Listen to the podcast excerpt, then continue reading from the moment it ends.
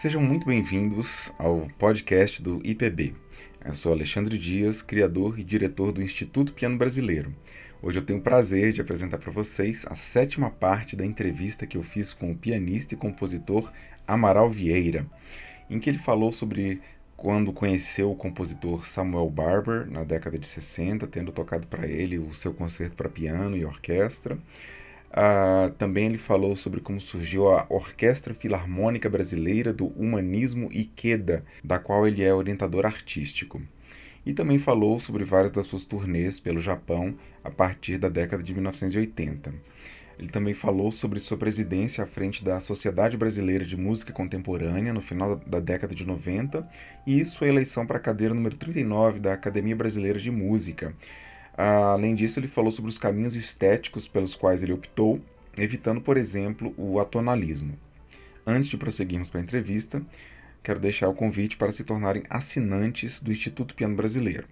O IPB existe exclusivamente graças às contribuições mensais de nossos assinantes, que recebem todo mês um álbum de partituras com 10 obras raras brasileiras cuidadosamente escolhidas de nosso acervo. Basta entrar em catarse.me barra Instituto Piano Brasileiro e clicar em assinar este projeto. Fiquem agora com a entrevista. Oi, Amaral, tudo bem? Aqui estamos então para a parte 7 de nosso depoimento já é o sétimo capítulo da novela, Uma belíssima novela, aliás, que conta parte da história do piano brasileiro e do piano paulista, né? Então, está é, tá sendo fascinante, Amaral. Muito obrigado por, pela sua disponibilidade mais é uma, uma honra, é uma alegria, é uma honra, um prazer. Vamos dar continuidade então, Alexandre. Perfeito. Então, no, no último é, na última parte do depoimento, você é, parou em meados da década de 90 quando já estava Sim. em plena turnê é, pelo Japão, você já tinha mencionado exato, uma turnê bastante exato. extensa, acho que você vai pegar e a partir é daí, né? evidente, né? Alexandre, que por mais que a gente tente fazer a coisa de uma maneira assim linear, organizadamente, uhum. alguma coisa acaba escapando. Claro, e eu vou claro. me lembrando depois de episódios que eu deveria ter mencionado ah, e que no fim acabam ficando Acho para que trás. É oportuno a gente já começar é, desses que ficaram para trás, né? isso, como fizemos na entrevista anterior, né? perfeito, né? Acho que seria interessante mesmo isso.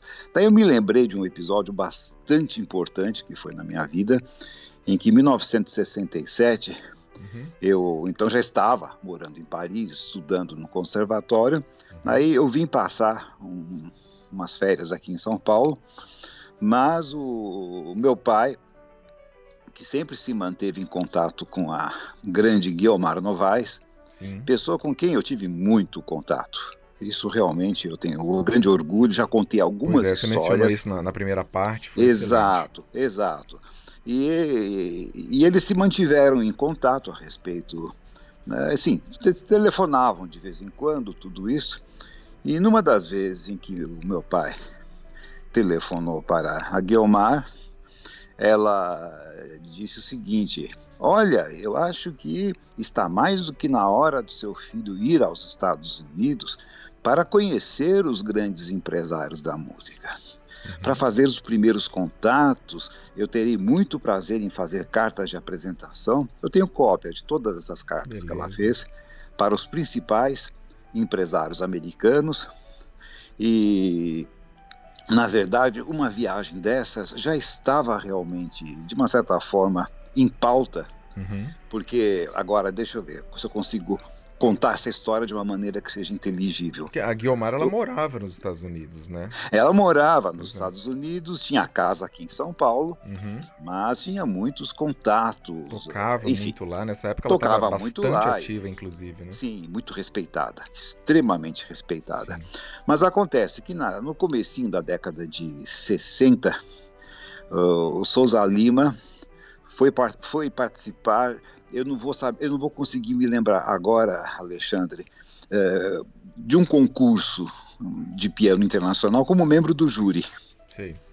Um concurso, não sei se era o concurso Viana da Mota, se era um, era um concurso na Europa, se não me falha a memória. Uhum. E lá, um dos membros do júri era o grande compositor norte-americano Samuel Barber. Sim.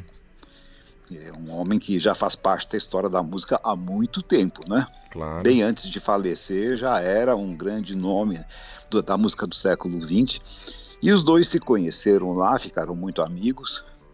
O Barber tinha um, era um homem muito culto, uhum. falava assim com grande fluência, cinco línguas, Sim.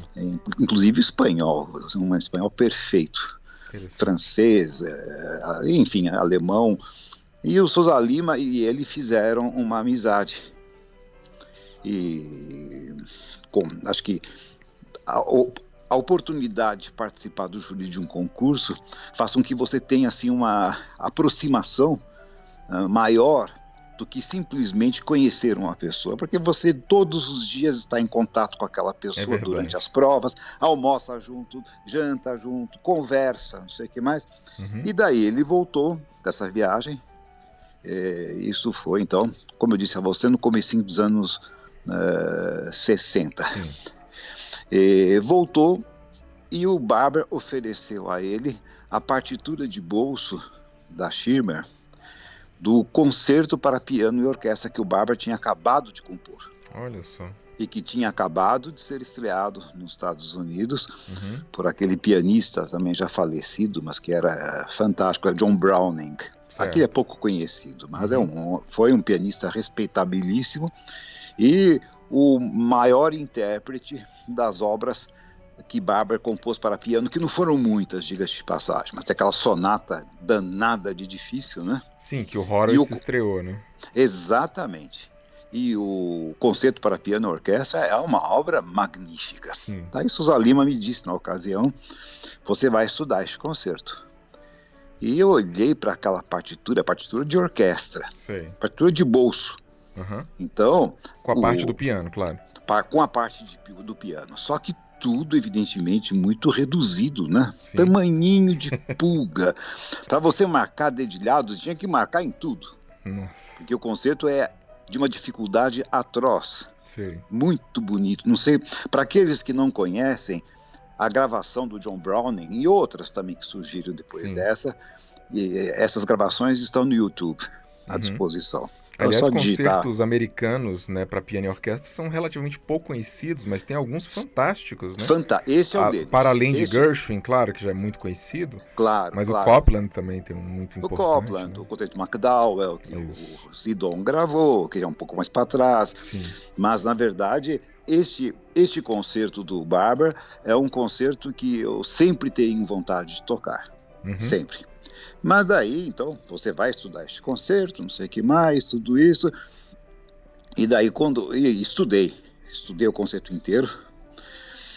Quando surgiu essa oportunidade de, de fazer essa viagem aos Estados Unidos para fazer os contatos com os empresários, mas não era para fazer contato em busca de contratos.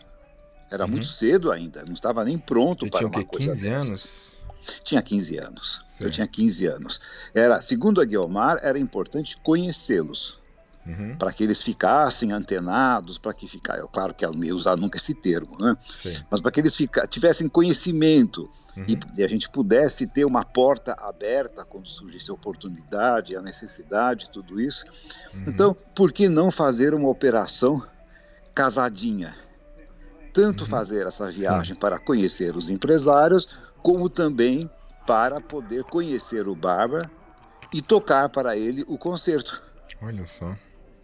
Então, foi isso que foi feito. Ela conhecia Cada um, o Barber? É, na realidade, foi o Nada, Lima que né? intermediou isso, ok. Ele que intermediou. Certo. Então, cada um cuidou dos seus contatos. Certo. A Guiomar fez o contato com os empresários e me escreveu uma carta para que eu entregasse pessoalmente. E o Souza Lima avisou, entrou em contato com o Bárbara, avisando que tinha um ex-aluno que gostaria de conhecê-lo e que gostaria de tocar para ele o concerto para piano e orquestra. Uhum. Então, é, o meu pai me levou para essa viagem. Fomos aos Estados Unidos. Como eu já tinha dito numa entrevista anterior, o meu pai teve uma ocasião, uma fase da vida dele em que ele trabalhava como jornalista, em que ele viajou muito aos Estados Unidos. Então era uma pessoa que gostava muito do país, tinha muita afinidade. Mas Nessa época você já não estava ligado ao Conservatório de Paris? Estava, estava. Por isso que eu digo, isso aconteceu durante umas férias que eu, te, que eu, tive no conservatório certo. e que ao invés de descansar, fui carregar pedra lá nos Estados Unidos. Certo. Porque eu tive que também, evidentemente, é, relembrar aquele concerto que eu havia estudado com Souza Lima, que já não uhum. estava mais nos dedos Sim. como estava naquela época que eu tinha estudado recentemente, né? Então, é, viajamos, fizemos as visitas aos empresários, conhecemos todos, e eu fiquei extremamente satisfeito de ver o respeito que eles tinham pela Guiomar Novaes.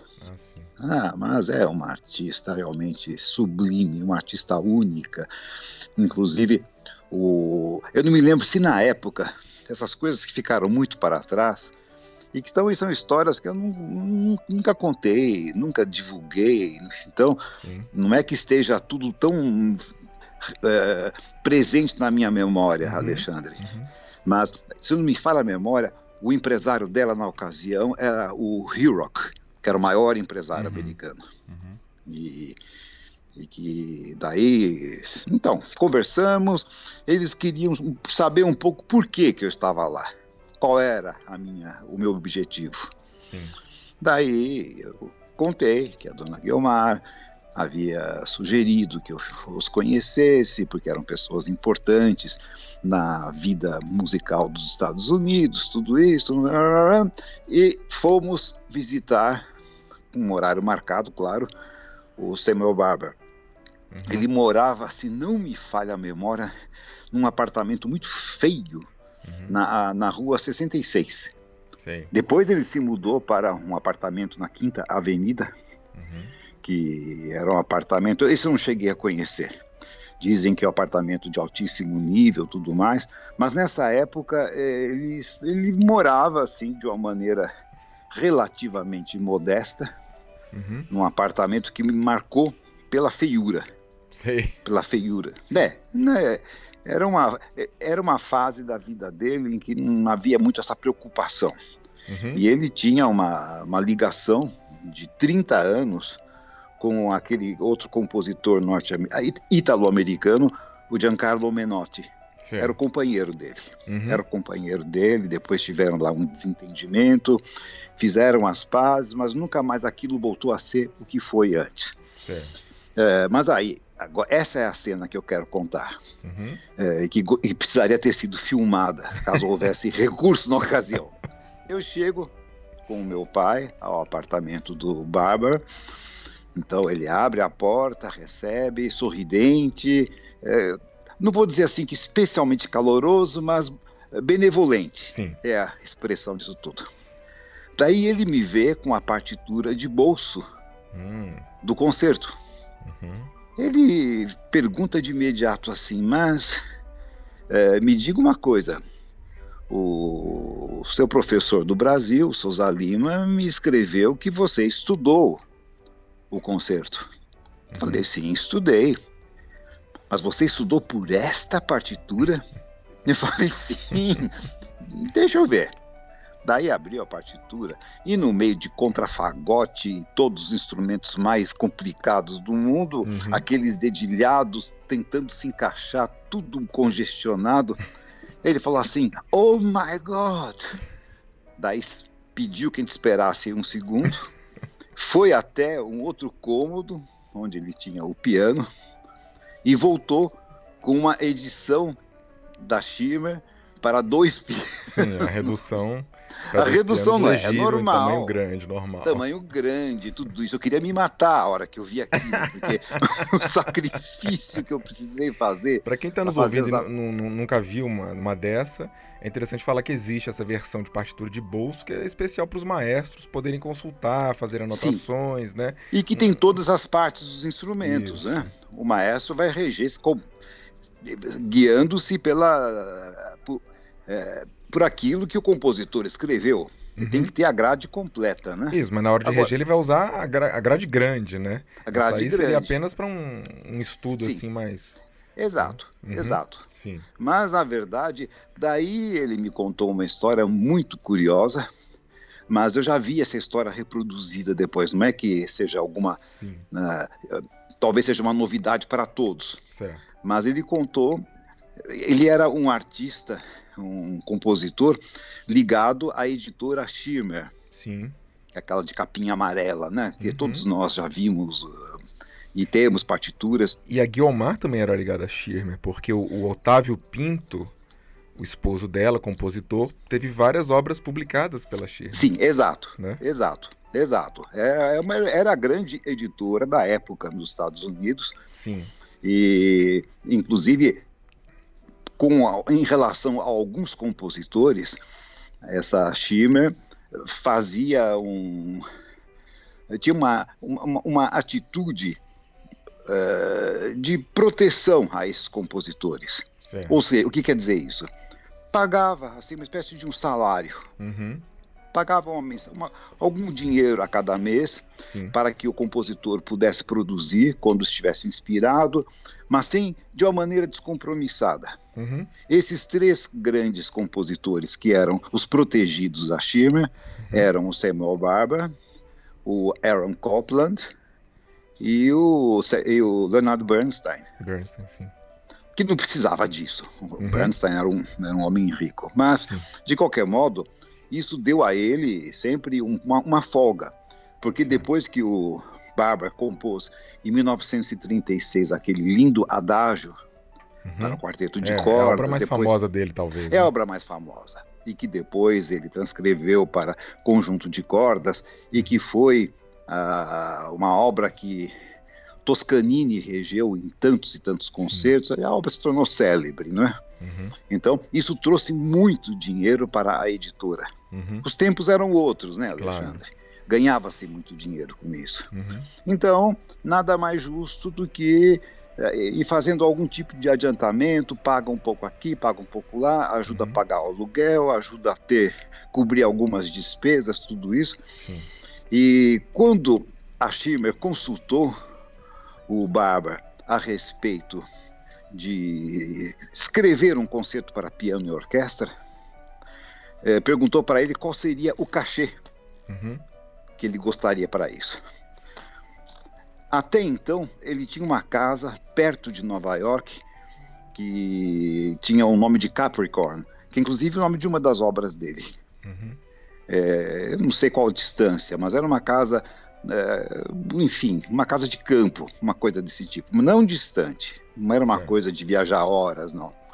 Mas ele disse o seguinte: a minha casa não tem piscina, hum. então o preço meus, os meus honorários para compor o concerto é uma piscina que eu estou precisando colocar na, na minha Parece casa. aquela história do Mozart compondo o concerto para pagar o aluguel também, né? Sim, é, exato, exato. Meu Deus. Só que nesse caso aí era já mais um luxo, né? Sim, claro. E, e, e de fato ele compôs este concerto e recebeu como pagamento a piscina que foi instalada na casa dele. Sim.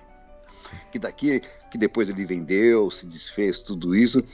Mas foi muito interessante. Mas você tocou para ele, então? Toquei, concerto? toquei o concerto inteiro. Certo. Toquei o concerto inteiro, ele cantou lá os temas quando o piano uhum. fazia alguma parte de acompanhamento. E ele sentou o piano para te demonstrar alguns pedaços, Não, nada, né? nada. Ah, tá. Ele era ótimo pianista. Sim. Era ótimo pianista, mas em nenhum momento sentou. Uhum. Mas ficou admiradíssimo de eu ter realmente enfrentado uma coisa daquela dificuldade. Sim. Mas toda hora ele voltava a pegar a partitura pequenininha, a partitura de bolso, para fazer algum tipo de, de, piada em relação a isso. Eu não acredito que você tenha estudado essa obra desse jeito, tudo mais. E você pretende tocar este concerto? Eu falei, claro que eu pretendo. Só que não sei quando, não sei de que jeito. E no fim, apesar de ter feito esse grande investimento, uhum. é, é, uma obra que até hoje eu nunca toquei. Sim. Nunca surgiu a oportunidade. Podia ter surgido um convite da Pan American Union, alguma coisa assim, né? Ah, teria sido ótimo. Na realidade, ele não estava bem quando eu o visitei. Sim. Isso é importante ser dito. Uhum. Ele havia escrito a sua segunda ópera, aquele Antony and Cleopatra, uhum.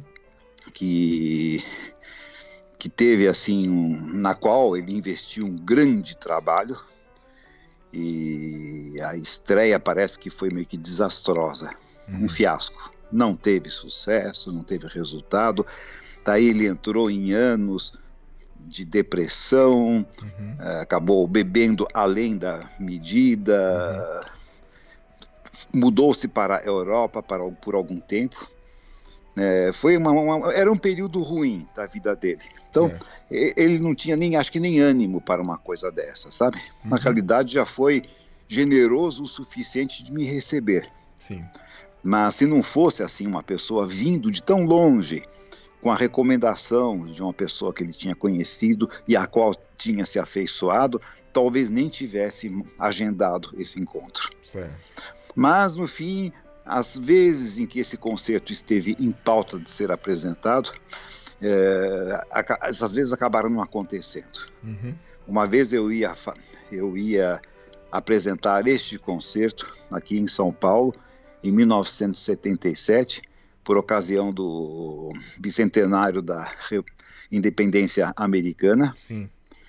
Tinha conversado a respeito com o maestro Eleazar de Carvalho, né, e tudo parecia também absolutamente combinado, certo, e eu morando na Europa nessa ocasião, né? Sim. Daí, no fim, uma pianista daqui acabou tocando este concerto. Uhum. E, e, pelo que eu fiquei sabendo, de uma maneira bem pedestre, sabe? Uhum. Um concerto que. Porque é o tipo da peça assim que ou você toca ou você não toca. Eu fiquei não pensando naquele outro concerto que você também quase tocou, que você estudou, que é o concerto Souza Lima. Exato, você... foi, foram dois investimentos gigantescos. Foi na mesma época, né? Na mesma época. É, né? É, o Souza Lima foi, é, um pouco foi um depois. pouquinho. Um pouquinho. É, no fim acaba coincidindo. Pois é. Mas só tinha pedreira para estudar nessa Sim. época, né? Uhum. E era um concerto realmente. Agora, também tinha uma coisa que dificultava muito. Isso é preciso dizer que não foi o motivo de eu não ter tocado isso no municipal com o Maestro Eleazar de Carvalho, porque uhum. foram outras forças que acabaram agindo, atuando. Uhum. É que é um concerto que, justamente por ter sido editado pela Schirmer, uhum. o aluguel do material de orquestra era muito caro. Ah, sim. Era um aluguel, eu não me lembro se era de 8 ou 10 mil dólares. Meu Deus o, o aluguel desse material. É, o, o, isso é uma coisa, aliás, que é, é uma coisa muito, muito sólida lá nos Estados Unidos, né, Amaral? As Sim. editoras é, alugam partes, né? As orquestras. Aqui, no, aqui no Brasil também existe isso, claro. Mas lá é uma coisa, uma instituição já institucionalizada, é digamos, né? É, é profissional, é um business. Eles Sim. ganham dinheiro com isso. Perfeito. Eles ganham dinheiro com isso. E o seguinte, não passa pela cabeça de um conjunto norte-americano xerocar esse material ah, de orquestra. Os corais todos também, todos, todos têm que ter a partitura original. Tem a parte, né? cada um tem a sua parte editada, É um impressa. luxo assim que uh, eh, para os nossos padrões aqui é até algo Não, admirável, né? É admirável. Agora, isso dá uma proteção aos próprios compositores, às claro. próprias editoras. Seria o ideal, com certeza. Claro. Você veja que no próprio caso do Barber e de outros compositores, como, tanto do Copland uh, e outros que talvez tenham também tido um benefício disso, as editoras somente podiam remunerar os seus artistas para que eles pudessem viver da composição, porque tinham uma entrada, uma receita. Exato. Tinha uma entrada de dinheiro que era resultante do, do aluguel do material de orquestra. Sim das, das, partituras. E como você bem colocou, quando a obra era para coro, ou coro e orquestra, ou coro e piano, ou coro a capela, tanto faz, aí havia um número mínimo de exemplares a serem comprados. Sim. 30 exemplares, 40 exemplares. Uhum. Então, é, isso é uma coisa que nós temos que tirar o chapéu. Uma coisa que funcionou muito lá, né? Sim, então, esse era o episódio que eu queria. Perfeito. Queria mencionar. E um outro episódio ah, uma que coisa que eu... Sim. Desculpe, só para complementar. Uma coisa que eu achei bem interessante é que o Barber diz que estudava piano todos os dias e que todos os dias ele tocava um prelúdio e fuga de bar. Todos os dias. Interessante. É, e a obra dele tem mesmo muito contraponto, é uma obra rica. É, se a gente pega, por exemplo, aquela fuga é, final da sonata para piano, Uhum. É difícil a gente imaginar alguma fuga tão sólida uhum. escrita assim como o final de uma sonata depois da, da Hammerklavier, né? de Beethoven. E é mara interessante que você está falando, é, que é da admiração de compositores modernos e contemporâneos por compositores do passado, em especial Bar, né? Então, além do Barber, eu fiquei lembrando aqui do Bartok, que, assim, uma obra super dissonante, né? Sim. Uma coisa assim ousada, muito né? Ousada, avançada. Às vezes precisa ouvir várias vezes, né? Talvez, mas seria a última pessoa que a gente pensaria que tocava Escarlate, né? Sim, Ele gravou e maravilhosamente bem. Maravilhosamente bem, né? Grande pianista, mas eles tinham realmente uma ligação muito, grande, né? Isso, pois É, então as raízes estão sempre lá presentes. Uhum. Então, foi essa viagem foi realmente maravilhosa sob todos os pontos de vista, Uhum, porque me abriu os olhos para muitas coisas sim. e, e, principalmente é, eu durante algum tempo tive assim aquela ideia de que eventualmente, mesmo estudando na Europa, a minha vida fosse me levar para os Estados Unidos de algum modo. Certo. Tanto isso não aconteceu que quando eu estive lá em Bloomington, É, já contei esse episódio. Uhum. é, enfim, não, não, eu não aceitei o, o convite, não acabei, acabei não me mudando para lá Sim. e o meu caminho mesmo estava apontando por algum modo a meu destino. Melhor não colocar essa palavra. Meu Sim. destino era mesmo o Japão. Pois Era é. o Japão. Vamos, vamos retomar a isso. É, então vamos retomar isso. Então Esse- contei já Uhum. como é que como é que surgiu essa entrada no Japão, tudo isso, aí, os concertos de inauguração do piano Yamaha do Museu de Arte Assis Chateaubriand de São Paulo. Tinha um outro episódio que você Doutor queria contar de 93, né? Do, da orquestra que foi criada É, pelo Dr. isso, Ikeda. isso, isso é um episódio importante. Uhum. É importante na minha vida, é importante nesse contexto geral, porque em 1993 o Dr. Ikeda fez a sua quarta e última viagem ao Brasil. Uhum. Ele nunca mais voltou depois disso. E nessa viagem, então, houve uma série de eh, encontros, reuniões, eventos, tudo isso. E um evento foi realizado no Centro Campestre da BSGI, que é a organização aqui brasileira que representa a Soka Gakkai International, lá do Japão Uhum. entidade da qual o, o doutor Ikeda, o presidente Ikeda, como nós chamamos, é justamente o presidente. Uhum. E É, é nessa vi- budista, né? É, budista, sim. é uma entidade budista, mas Budista. pacifista, certo. tem é, voltada para os princípios da educação, da cultura, Sim. da paz, né, principalmente o fato de ser uma entidade budista não quer dizer que seja iminentemente uma, ou, ou exclusivamente uma entidade religiosa. Certo. É uma entidade realmente que abraça várias causas, Uhum. mas buscando realmente a felicidade do ser humano, a paz mundial. Sim. E durante um evento que foi a Convenção Sul-Americana, aí vieram várias pessoas de outros países vizinhos que também fazem parte da organização para ter esse encontro com o presidente Queda. Então, a- havia um conjunto, uma, uma pequena orquestra de jovens que eram eh, estudantes e jovens profissionais liberais, amadores na realidade, Sim. né? cujo objetivo básico era o de promover um intercâmbio entre as pessoas por meio da música, Uhum. criando ao mesmo tempo uma oportunidade para um aprimoramento eh, técnico e individual. Então, essa orquestra se apresentou para o, o Dr. Ikeda, e ao momento em que estava se apresentando para o Dr. Ikeda, ele eh, ficou impactado com o potencial daquele conjunto. Uhum. Ele ficou muito impactado com aquele potencial do conjunto e naquele mesmo instante ele disse o seguinte: bem, esta orquestra tem uma missão. Essa orquestra tem um trabalho a fazer e eu estava presente. Eu havia, eu havia conhecido no ano anterior, né? Uhum. 1992, quando estive no Japão.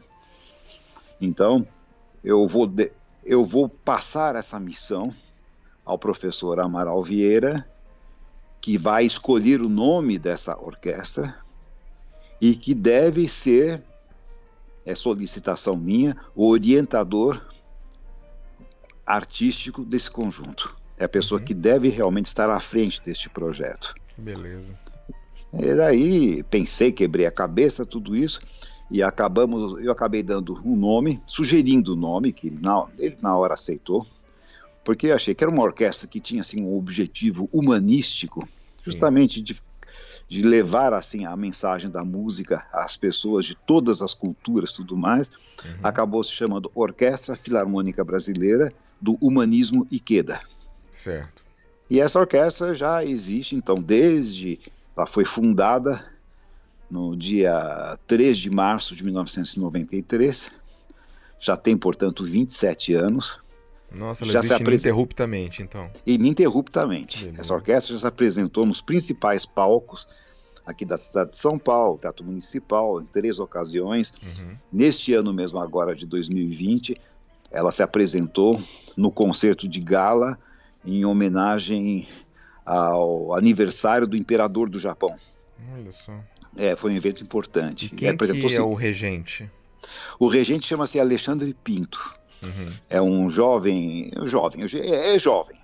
Perto de mim, qualquer um é jovem. Vamos colocar desse jeito. Ele deve ter seus 40 e poucos anos. Certo. É, mas é um jovem formado em regência pela Unesp. É um, uma pessoa muito ligada ao maestro Isaac Karapchevsky. Sim. Ele rege um dos uma das orquestras de Heliópolis. Ah, então, e participou de vários e vários cursos. É uma pessoa realmente muito preparada e muito, é, dispo, muita, mu, sempre com muita disposição a aprender. Certo. que é maravilhoso. Deve ser o objetivo de todos os músicos, né, Alexandre? E deve ter tido então, outros maestros essa orquestra, não? Antes? Teve, teve outros maestros, um deles foi um de origem japonesa, Sérgio Ogawa, que atualmente está trabalhando no sul do uhum. país.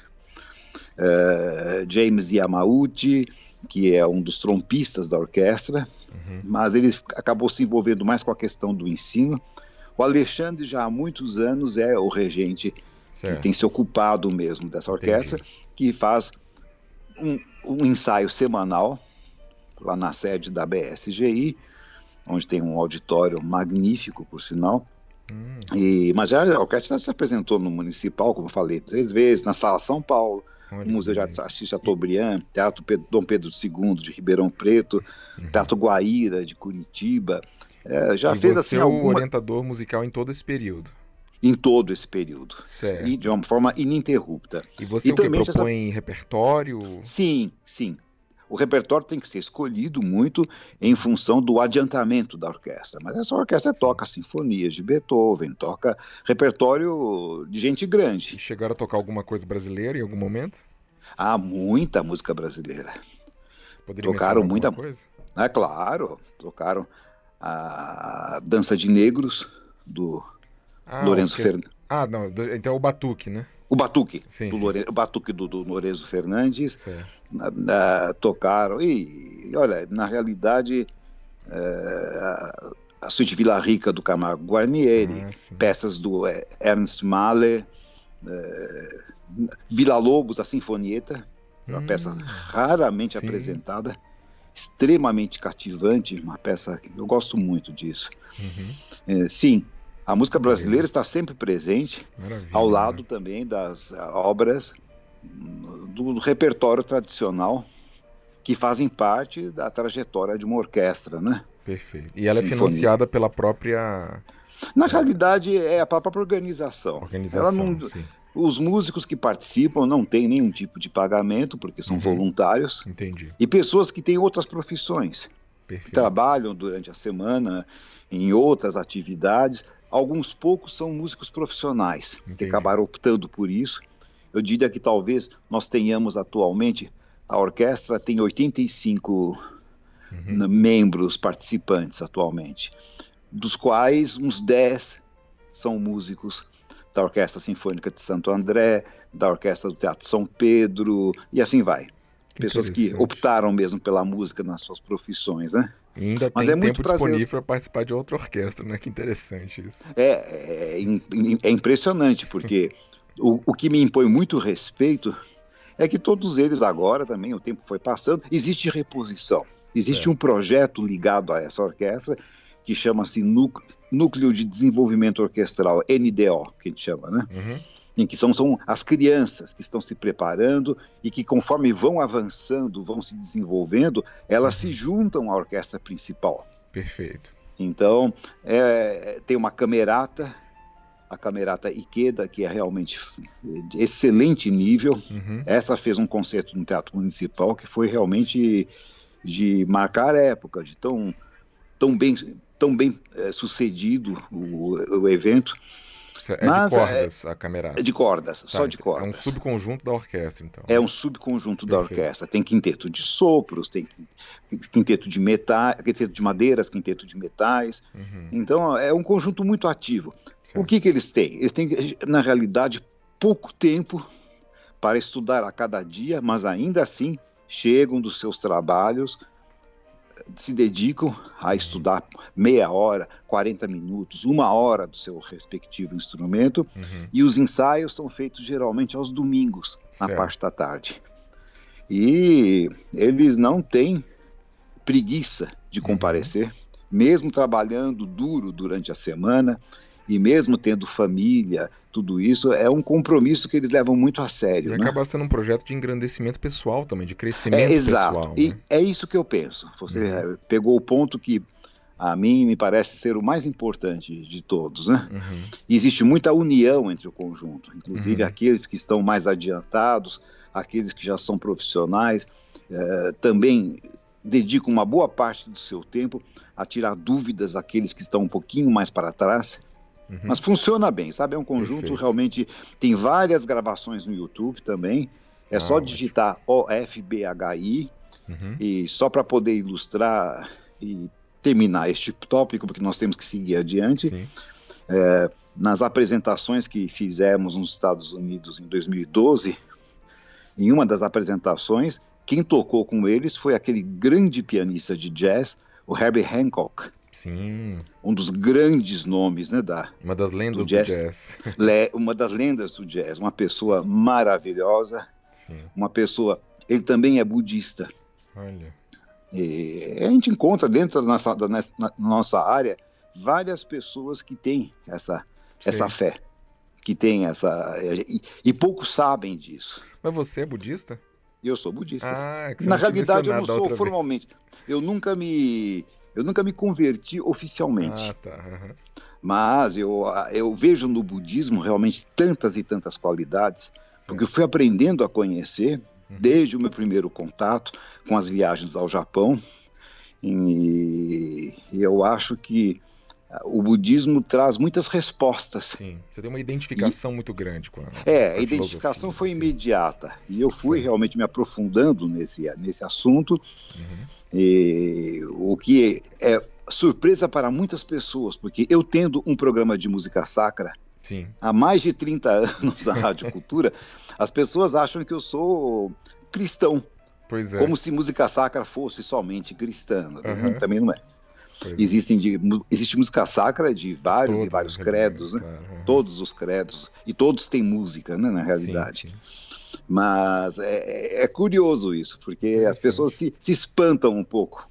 Uhum. Imaginam que eu, sou, que eu seja uma pessoa que vai à igreja É, todas quando as você mencionou, eu semanas. tinha entendido que você era ateu, mas não, então você Não, não, não. compactou não, com não, o não. budismo. Interessante. Sim, sim, sim. É, um, é uma, algo no que eu acredito muito e que me traz muita, muita alegria, sabe?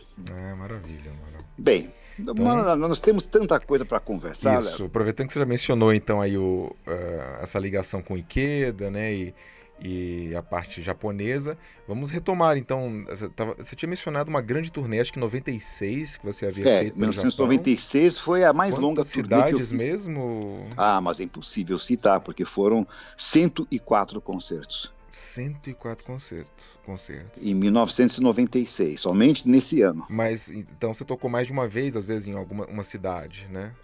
Pra- Não, Porque na senão seriam realidade, 104 cidades. é, praticamente sim. Nossa. A cidade que teve repetição de concertos foi, foi Tóquio, Osaka, Nagoya, mas não obrigatoriamente no mesmo teatro. Sei, Tem isso também. Yokohama, mas foi uma viagem realmente. Aliás, foi um ano extremamente produtivo. E que realmente. Nós, passamos quatro meses no primeiro semestre, fazendo uma primeira turnê de 50 e 51 50, é 51 concertos. E quantos programas quatro... você fazia? Essas, é, quer dizer, um programa, dois programas? Dois programas. Tá. Dois programas, mas de um modo geral, uma coisa que eu sempre fiz questão de manter e que me pareceu uma excelente escolha é a de não fazer programas diferentes para cidades menores e hum. cidades grandes. Sei. Isso, isso é uma coisa que deixa o público sempre muito feliz. Saber Entendi. que o artista está tocando na cidade menor. Essa cidade menor é uma cidade de 200 mil habitantes. Sim. 250 mil habitantes, ou 100 mil habitantes, uhum. vamos dizer. Mas aquele mesmo programa que o artista está tocando em Tóquio. Entendi. Então não é que está se fazendo algum tipo de concessão. Não, ele se sente contemplado, né? Se é, sente... É, exato, uhum. exato. Acho que é um respeito ao, ao público e os concertos foram muito bem recebidos, sucedidos. Foi uma loucura. Você pode imaginar que. E, e, e, também, como estamos falando de 96, alguns anos se passaram de lá para cá, né? Claro. Mas eu tive gás ainda de. No mês de julho, que eu tinha acabado de chegar dessa viagem do Japão, embarcar para a Europa e fazer ainda concertos. Eu acho que eu mencionei isso numa entrevista anterior, uhum. que eu fiz concertos na Hungria, concertos em, na, em, na Romênia. Uhum. Então, foi um ano assim que. E quando voltei ao Brasil, voltamos ao Brasil depois deste, dessa segunda turnê, que foram mais cinquenta e tantos concertos, eu tinha aqui ainda uma apresentação no Memorial da América Latina. Uhum que era um dos grandes palcos aqui da cidade de São Paulo, é, com a Banda Sinfônica de São Paulo. É, tivemos ensaios, tudo isso. Quer dizer, quando chegou dia 31 de dezembro, eu estava, não vou dizer que eu estava morto, mas eu estava bastante cansado. Porém feliz.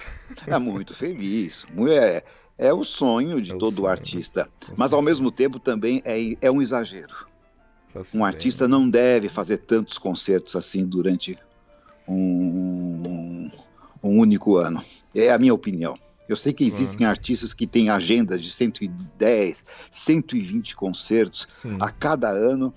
Eu acho que isso realmente é uma atividade. É, o, que não é pra... Kissing, né, esses, essas Sim. estrelas é. se acostumaram com isso, né? Mas deve ser muito Um dos artistas mais ativos, eu tive acesso à agenda de concertos, era o Jörg Temos. Ah, sim. O que gravou Mas a obra era... de Schumann completa, né? Sim, exato, exato. A obra de Debussy completa, uhum. tocava todas as sonatas de Beethoven, tocava lá de um repertório grande, né? Uhum. Mas era uma coisa assim uh, esmagadora, os franceses diriam écrasante, muito pesada realmente, Sim. porque ele tinha concertos, muitas vezes, um, um recital na hora do almoço em Frankfurt e um recital à noite em Viena, no mesmo dia. Nossa. Tocando programas diferentes, não é tocando o mesmo programa. E você conseguia ter, digamos assim, prazer estético dando tantos concertos? Ou chegava uma hora que você entrava numa uma via mais mecânica, assim? Não, eu, eu, eu não consigo isso, sabe, Sim. Alexandre? Eu acho que eu não vejo como um grande mérito o fato de eu não conseguir fazer isso, porque é da minha natureza. Sim. Eu acho que cada concerto é um novo evento. Uhum. Você chegou lá na, no, no, reset, apertou o botãozinho, ficou 00000, começa tudo de novo. Uhum. Mas não é não é uma coisa para ser, não é uma atividade para ser feita mecanicamente. É, claro. é uma maneira de você desonrar o lado artístico, sim, sim. aquilo que é mais nobre dentro da música, né? Com e certeza. na nossa profissão, o que é uma maldição pode ser algumas vezes uma bênção. Sim. Eu já mencionei aquele episódio daquela jornalista que me perguntou uhum. lá nos Emirados a respeito do piano, tudo, como é que é tocar cada vez um piano diferente. Então, como nós temos um piano diferente a cada concerto, uhum. então isso também é muito instigante, é um grande Sim. desafio. Você Sim, tem embora que... lá no Japão deva haver uma certa homogeneidade entre os pianos, né? Não, os pianos são muito bons, Sim. mas eles são diferentes são entre diferentes. si, não são iguais, né? Uhum. Então você tem que encontrar soluções.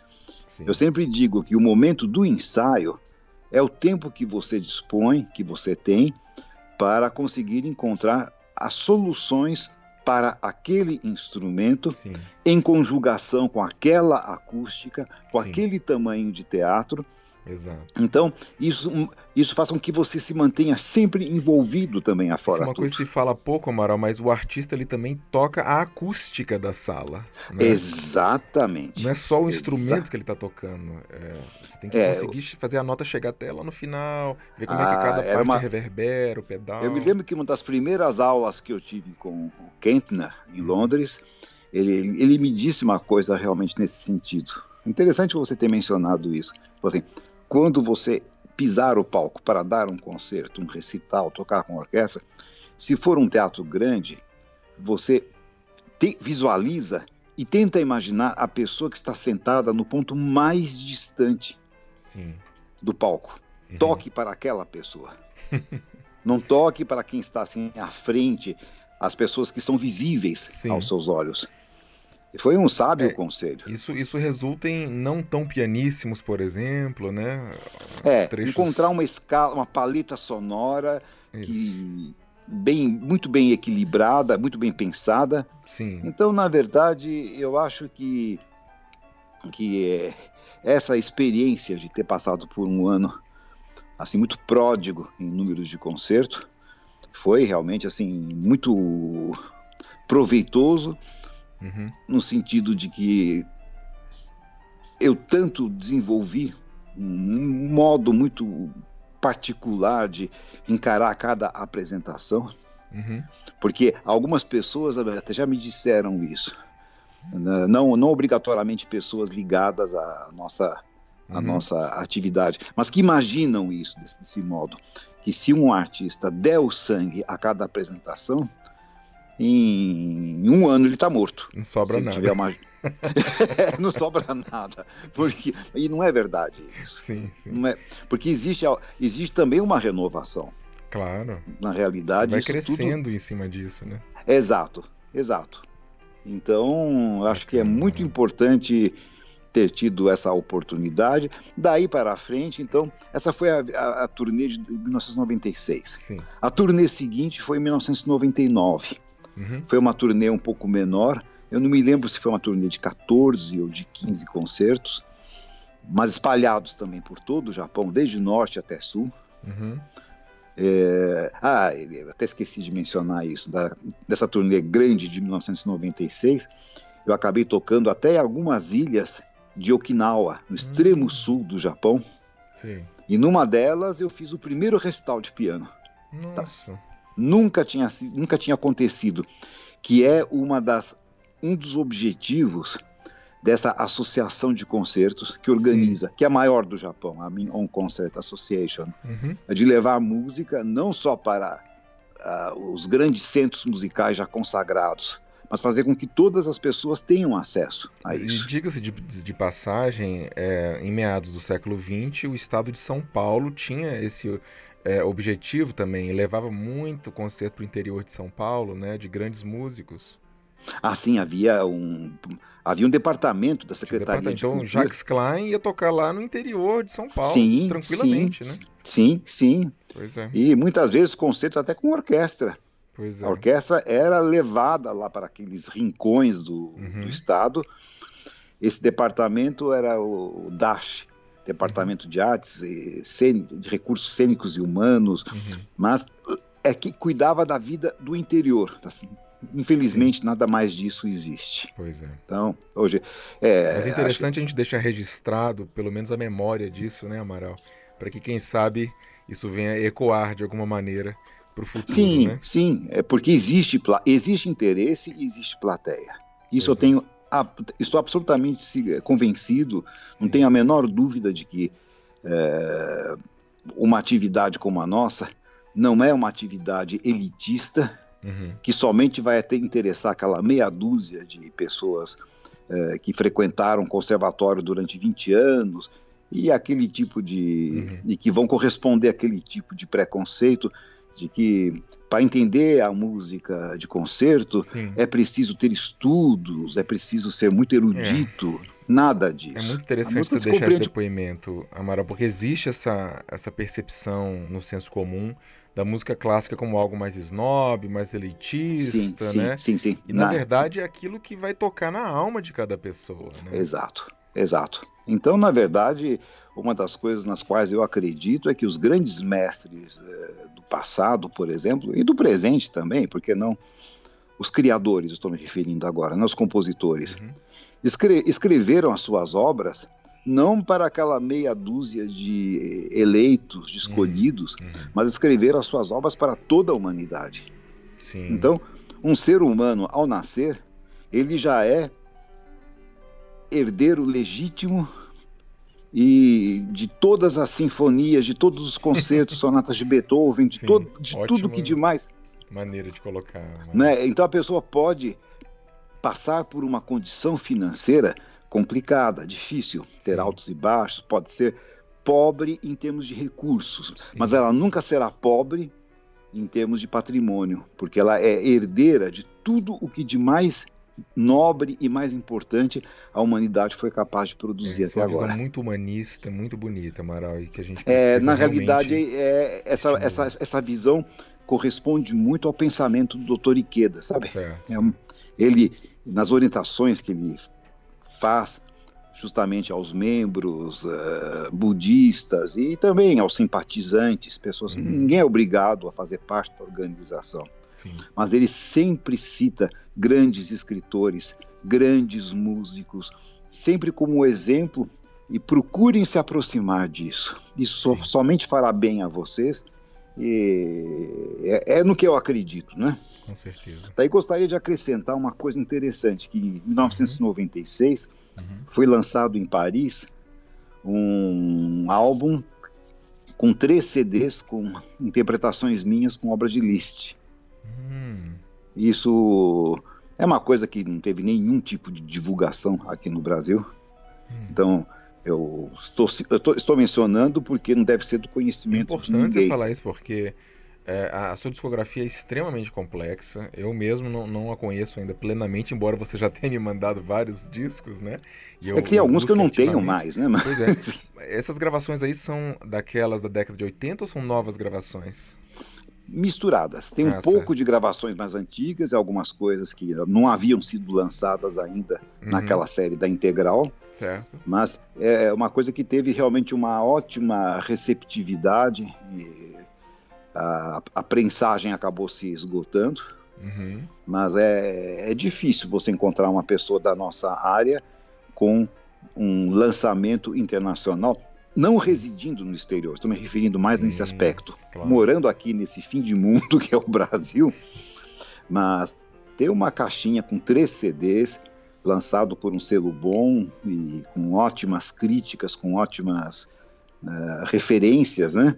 E uhum. ótimos resultados de venda, inclusive. Certo. Daí, em 1997, uh, eh, foram lançados três CDs nos Estados Unidos com gravações das minhas obras, das minhas composições. Uhum.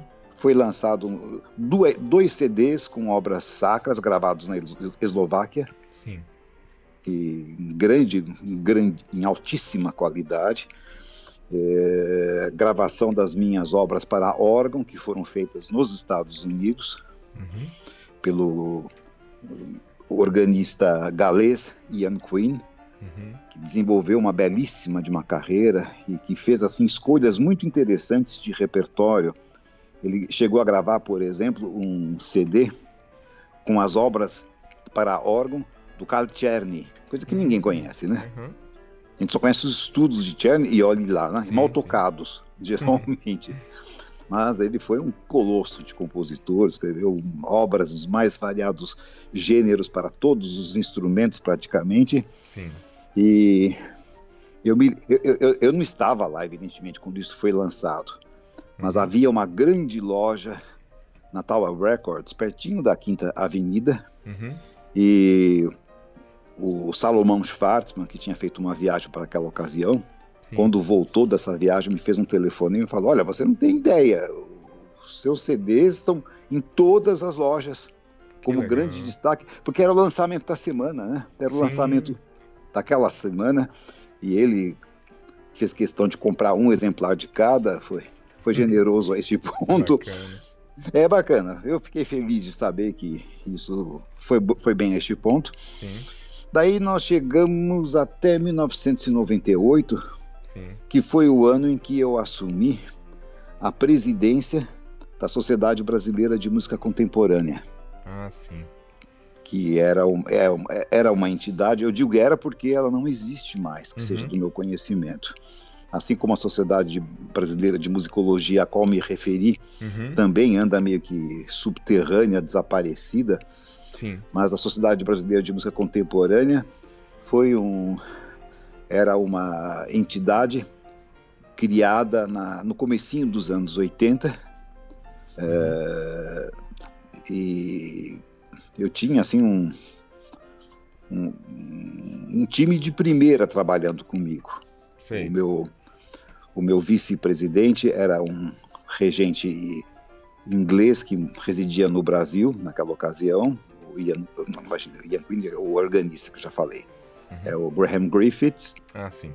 De, o, o Mário. Não, não, tô falando, eu tô, eu tô fazendo muita confusão. Sim. Espera um pouquinho só. Eu estou agora misturando as diretorias, a Sociedade ah, tá. de Musicologia com a Sociedade de Música Contemporânea. Sim. O meu vice-presidente era o Guilherme Bauer, compositor do Rio de Janeiro. Sim. O o nosso é, o que cuidava da parte das finanças, que eram sempre precárias, de passagem, Mário Ficarelli, Ficarelli, o Celso Mojola era o primeiro secretário. Então, eram pessoas realmente muito dedicadas, Sim. uma sociedade que deu um trabalho do cão. E o, qual era a missão assim, da, da sociedade? Era justamente a de promover a música brasileira contemporânea, integrar, fazer a vascularização das atividades uh, da música contemporânea no país do tamanho do Brasil.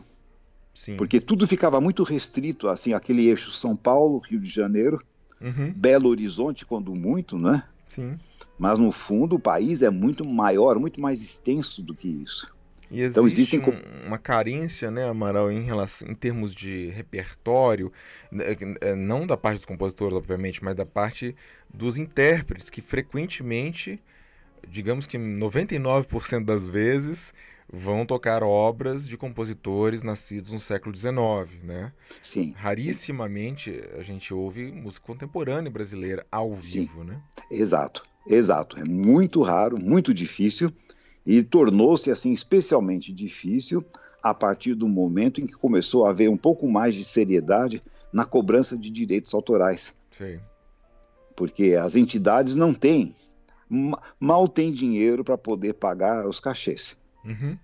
dos artistas que se apresentam. E daí, se não houver um recurso para poder pagar aquilo que é de direito, Sim. aquilo que é por, por justiça, por claro. lei, obrigatório ser recolhido uh, por conta dos direitos autorais.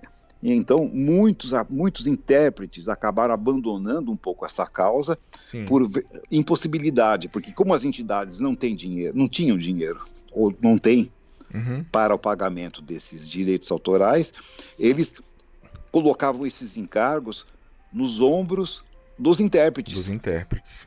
Que já não estavam ganhando grandes cachês, pelo Sim. contrário, muitas vezes tocando por um valor meramente simbólico e uhum. ainda uhum. tendo que fazer arcar, os recolhimentos, sim. arcar com.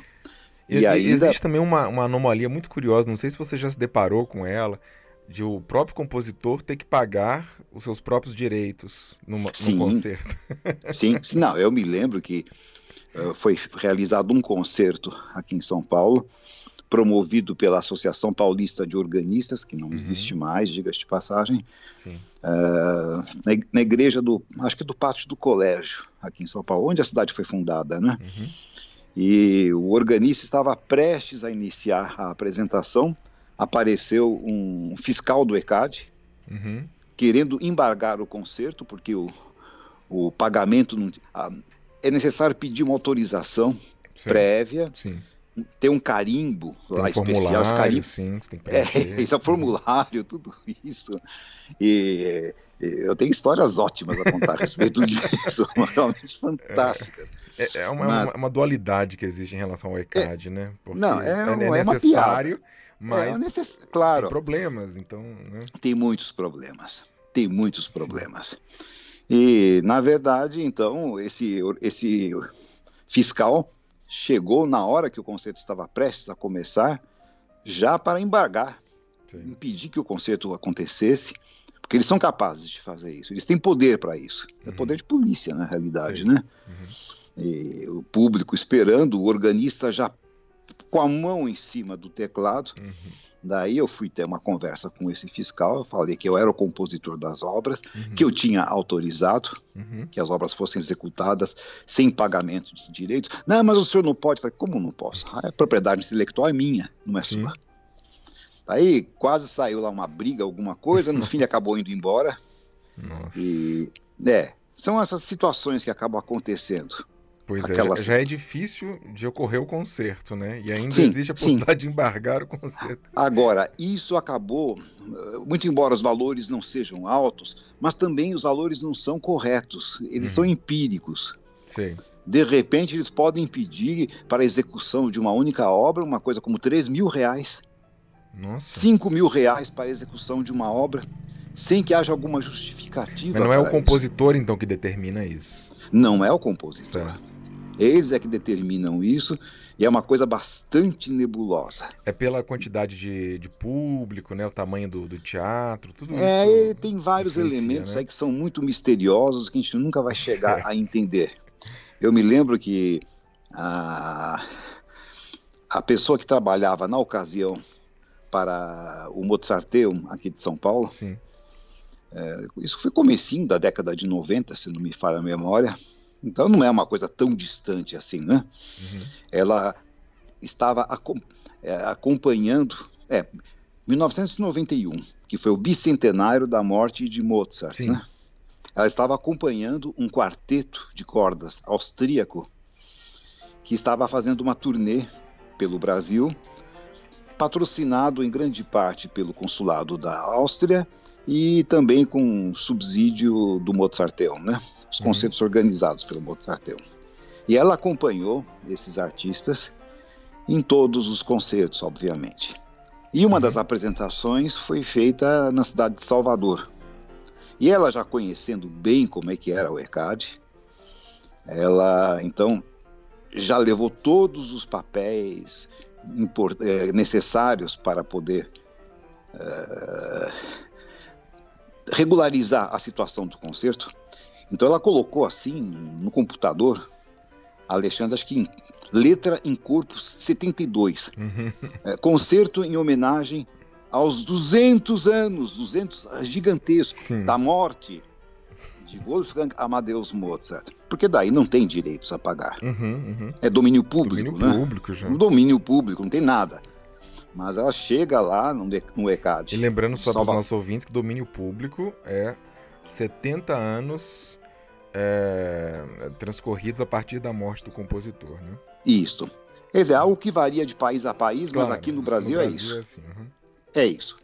E o que aconteceu? Então, ela apresentou esse programa do concerto, foi acompanhada com, acho que dois, dois membros do quarteto acabaram indo com ela. E a pessoa falou assim, há um momentinho só que eu tenho que consultar o nosso departamento jurídico. Uhum. Ela ficou até bem impressionada, porque o prédio era assim, um prédio caindo aos pedaços. Uhum.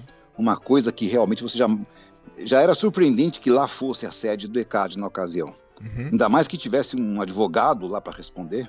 Sim.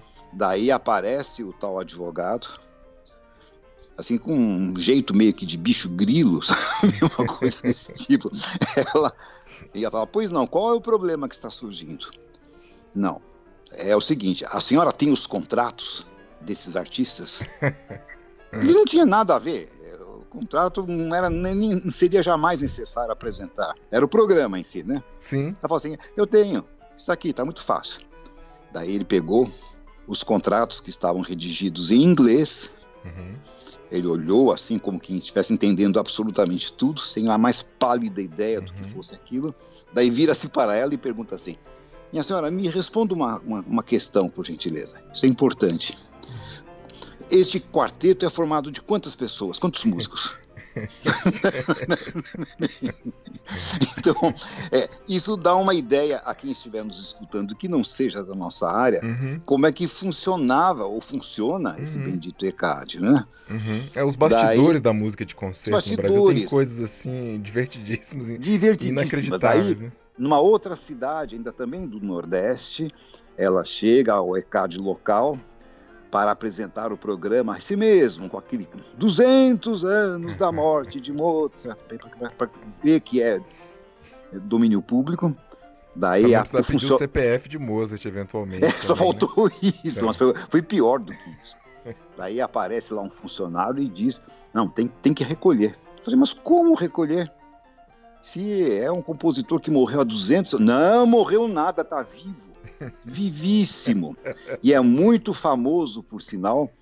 Daí ela descobriu, uhum. ele foi lá buscar os papéis, descobriu que, exi que existe lá, ou existia na época, Sim. um cantor de forró uhum. chamado Mozart. Mozart, é.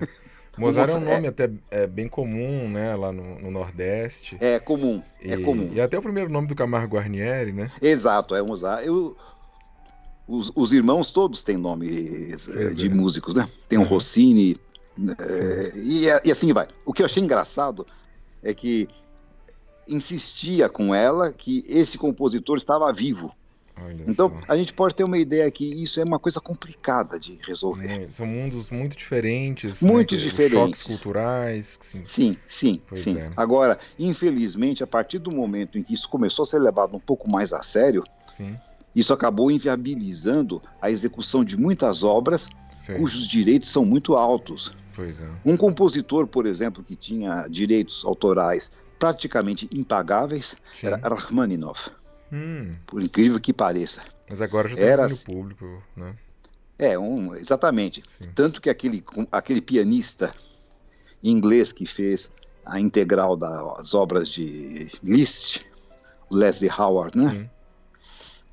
Que também é compositor. Acho que ele é australiano, se eu não me engano. É, é na realidade ele é, ele, ele, se diz inglês. Ah, tá bom. Mas é, mas é, nas, é nascido né, na, na, Austrália, certo. você tem razão. Mas ele acabou ganhando muito dinheiro escrevendo música para comerciais de televisão uhum. no estilo de Rachmaninoff. Tinha uma, uma, habilidade enorme em escrever música que quem escutasse, olha, essa, aqui eu não conhecia, mas tá na cara que era Rachmaninoff. Sei mas é, que é para driblar justamente Entendi. essa Curioso. necessidade de pagamento de direitos autorais que eram muito altos. Mas Amaral, voltando à sociedade do, de música Sim, contemporânea, é, você se lembra então de alguma algum, algum, evento, algum produto em específico que você acha que vale a pena mencionar da sociedade? Sim, na realidade é, eu acabei, eu, eu era membro dessa sociedade, desde que eu voltei do Brasil, na realidade. Mas era mais ou menos, se, repetia um pouco aquela situação da Sociedade Brasileira de Musicologia. Uhum. Havia uma anuidade, ela vivia disso. Certo. A única fonte de renda da sociedade era a anuidade que os próprios compositores deveriam pagar. Sim. E havia aqueles que não pagavam há cinco anos, há seis uhum. anos, há dez anos, tudo isso, sempre esperando que houvesse um, um indulto Sim uma anistia, né? Que daí então começa tudo de novo e ficava a coisa mais organizada. Sim. O dia que você conversar com o nosso amigo Jorge Antunes, ah, ele vai poder te contar a respeito outro, disso. Aliás, outro colega seu na Academia Brasileira de Música. Né? Sim, exato, exato, e um grande amigo, um Sim. grande amigo. E é, a complicação que é isso tudo. O Jorge Porque Antônio, a... se eu não me engano, ele presidiu uma outra sociedade, acho que é de música eletroacústica. Eletroacústica, né? Isso, eletroacústica, é. exatamente. Mas, na verdade, passando pelos mesmos problemas que nós. Certo. Então, nós tínhamos que produzir uma newsletter, assim, a cada a cada mês ou a cada dois meses, não me lembro mais. Uhum. E os compositores são pessoas geralmente muito complicadas, sabe, Alexandre? então, se você coloca a notícia que os próprios membros, os próprios compositores mandavam para nós, é, referente à estreia de uma determinada obra, encomenda de uma composição, uhum. alguma coisa do gênero, e dava mais espaço para um do que para outro, ah, acho que iam pegava uma régua para ver sim, na, sim, na, newsletter se você tinha dado meio centímetro a mais para outro. É. Então, eu comecei a adotar critérios que eram realmente mais é, menos polêmicos. Ordem alfabética, por exemplo. As notícias vão por ordem alfabética ou por cronologia. Mas eu não sei dizer você quantas horas eu trabalhei em cima disso. Você mesmo diagramava as newsletters? Eu fazia, eu, eu, eu digitava, eu fazia tudo na realidade, depois mandava para fazer cópias, né? Entendi. Para poder, poder mandar para mandar esse Brasil afora. Pelo uhum. correio, pelo correio. E você guardou Era cópias um... dessas newsletters? Tenho, tenho ah, tudo aqui. É tudo um arquivado. importante, né, tudo guardado, o que foi feito. E justamente por ser uma entidade uh, ligada à música contemporânea, uhum. ela fazia parte daquela SINC, que é a Sociedade Internacional de Música Contemporânea, então é a Sociedade Internacional, que tem, que, que, que, tem sede na, na Holanda, se não me falha a memória. Certo. E também nós tínhamos o nosso encargo de pagar as anuidades para a SINC. Só que daí as anuidades de, a, a, anuidade da SINC não é compatível com a anuidade que se pagava aqui. Sim. Se a gente é juntasse maior, uhum. muito maior.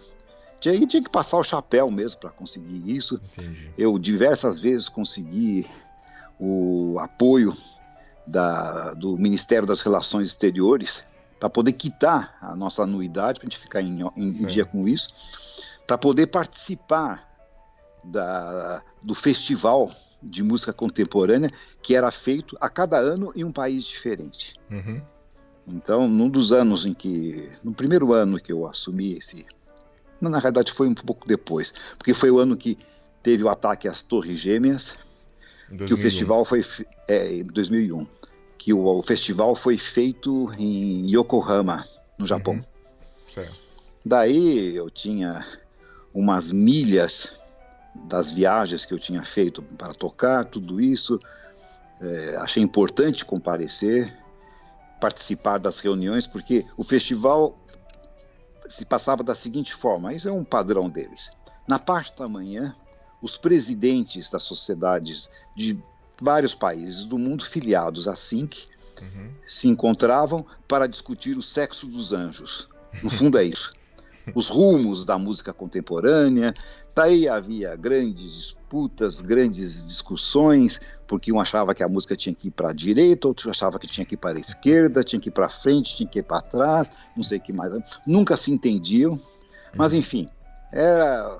E, e, e sempre havia concertos na parte da tarde uhum. e na parte da noite. Mas assim, às vezes, dois, três concertos simultâneos. E sempre uhum. concertos com orquestra também. Uhum. É um festival que daí eu fiquei sabendo lá que para, para um país que se propusesse a organizar um festival desse, desse, dessa envergadura é uma coisa que tinha um custo estimado em um milhão e meio de dólares. Meu Deus. É, enfim, nunca, nem pensar, né? Mas acontece, acontece que o, o Brasil estava sendo preterido uhum. em várias edições. Nesse ano de 2001, se não me falha a memória, nesse festival de Yokohama, o único compositor brasileiro que foi escolhido para participar da programação foi o Antunes, uhum. com uma peça eletroacústica, quer dizer, mobilizando realmente só o equipamento que ele mesmo Sim. pilotou. Uhum. Mas eu acho que o país tem compositores de qualidade para estar muito mais representado Nossa. do que somente através de um, né? Nossa, nem, nem faz, Sem tirar absolutamente o valor do, do Jorge, que é um grande músico, um grande compositor, mas eu acho que nós temos uma, uma multiplicidade, uma variedade de estilos que nenhum outro país tem atualmente. É, eu sempre penso muito sobre isso, Amaral, da, da, da pluralidade da música brasileira, que é Sim. talvez inigualável, né? É. é. você pega, por exemplo, os países europeus, eles estão muito unificados em termos de linguagem, em termos de estética, é, é, principalmente pelo aquilo que se entende como música contemporânea.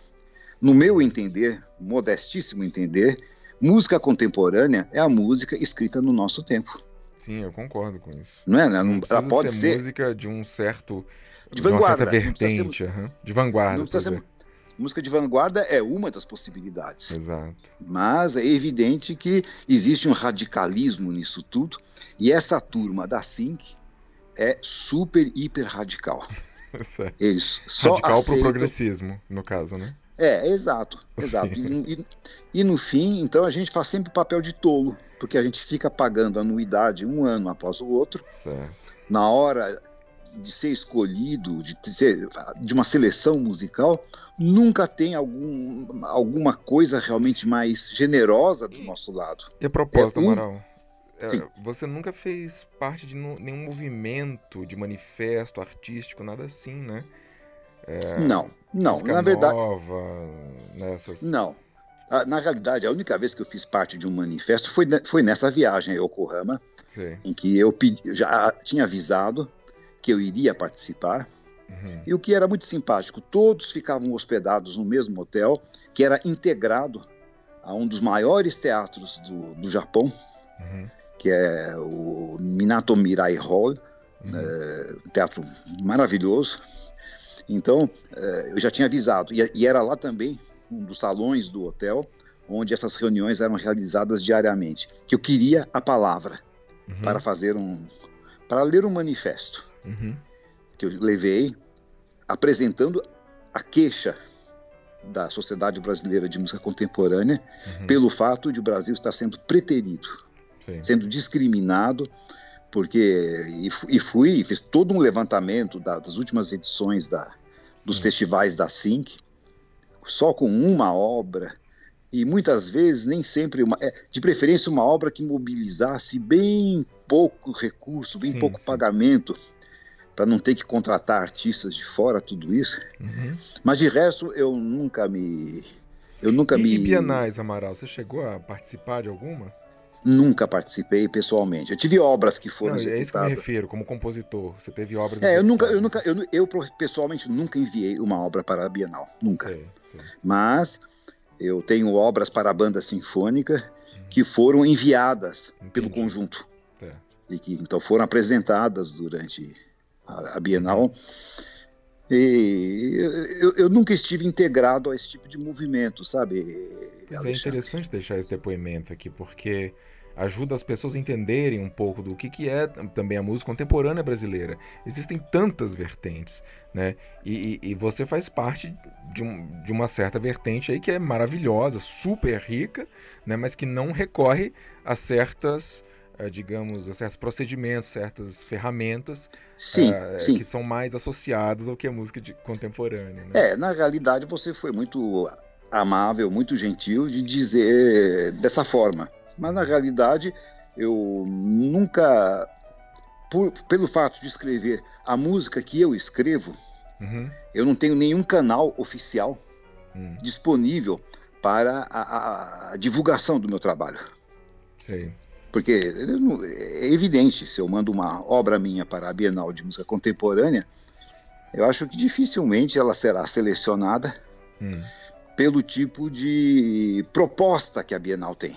A menos que seja uma obra tonal, você diria? Sim, talvez? sim, sim, sim. Uhum. Alguma obra que corresponda àquele perfil, àquele, àquela expectativa que, se, que existe em relação a isso. E aproveitando, Amaral, é, na década de 70, o, o atonalismo era, assim, digamos, o, o grande o grande objetivo, né? O, maior. A, representante, Sim, havia, né? Da, havia uma ditadura. Né? Havia uma ditadura mesmo. Pois é, é, pois é, essa é uma maneira.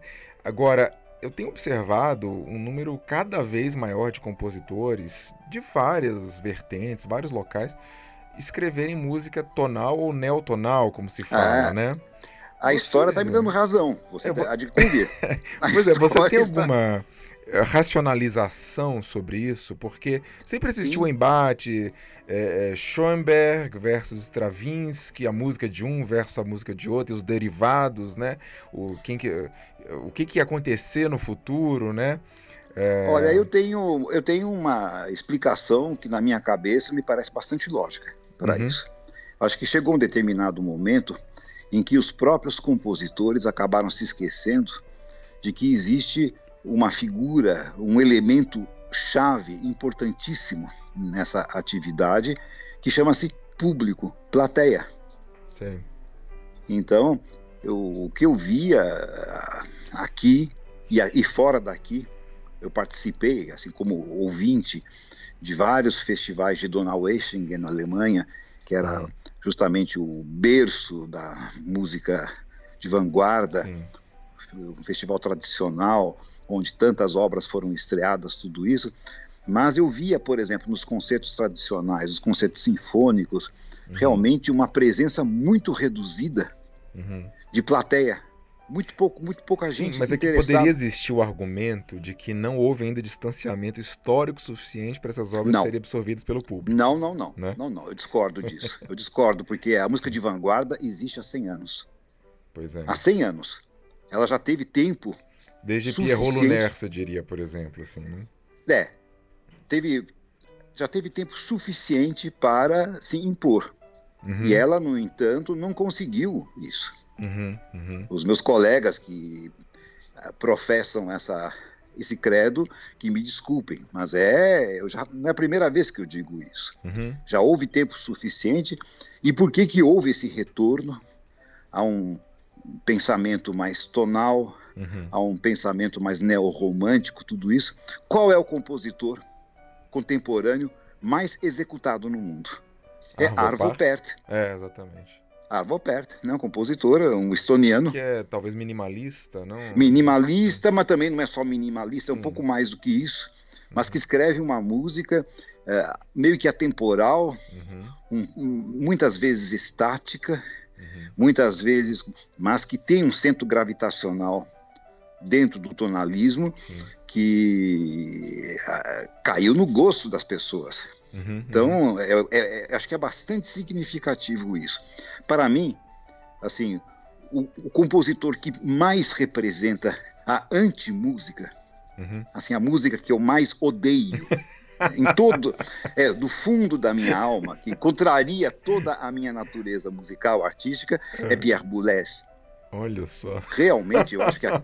É, é eu tenho que dizer, eu então, tenho que dar nome aos, é, dar nome aos bois, né? Uhum. Que me desculpe a ausência, é, mas é, já morreu, foi um grande morreu maestro. Morreu há pouco tempo até, né? Morreu há pouco anos, né? tempo, uhum. sim.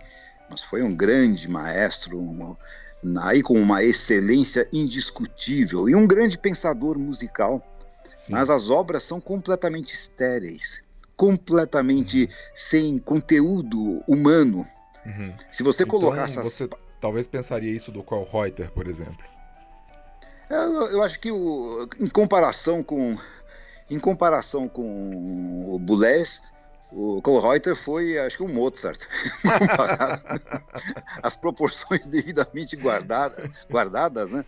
Mas eu acho que realmente, é, olha, basta citar um fato que é um fato conhecido, que ganhou uh, espaço pelo mundo afora, uhum. quando a terceira sinfonia de Goretzky, Henryk uhum. Goretzky, uh, do compositor polonês, vendeu mais de 2 milhões de cópias.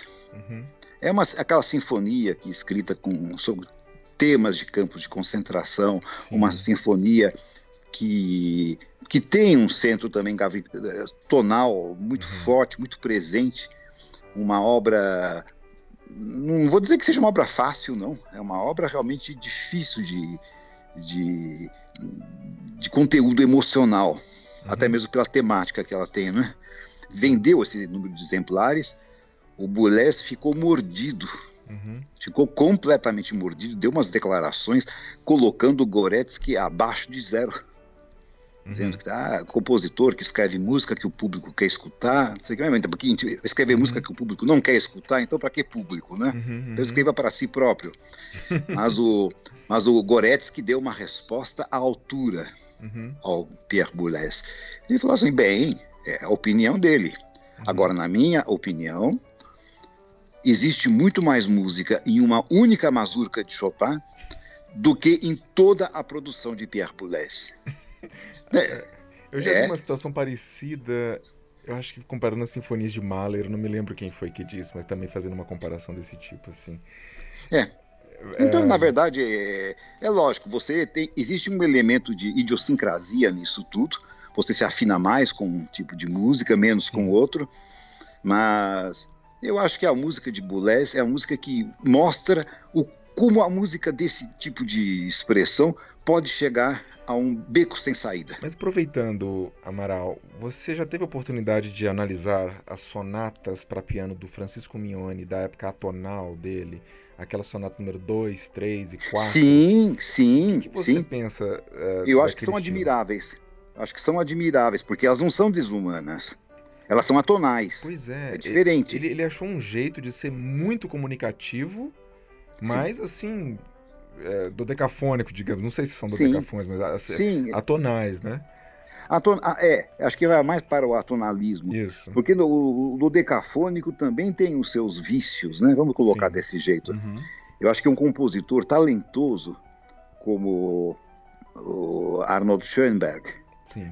Que, um homem que escreveu uh, A Noite Transfigurada, Sim. que é uma obra-prima, uma obra que a gente pode escutar um trilhão de vezes e não se cansa. tão rica que é.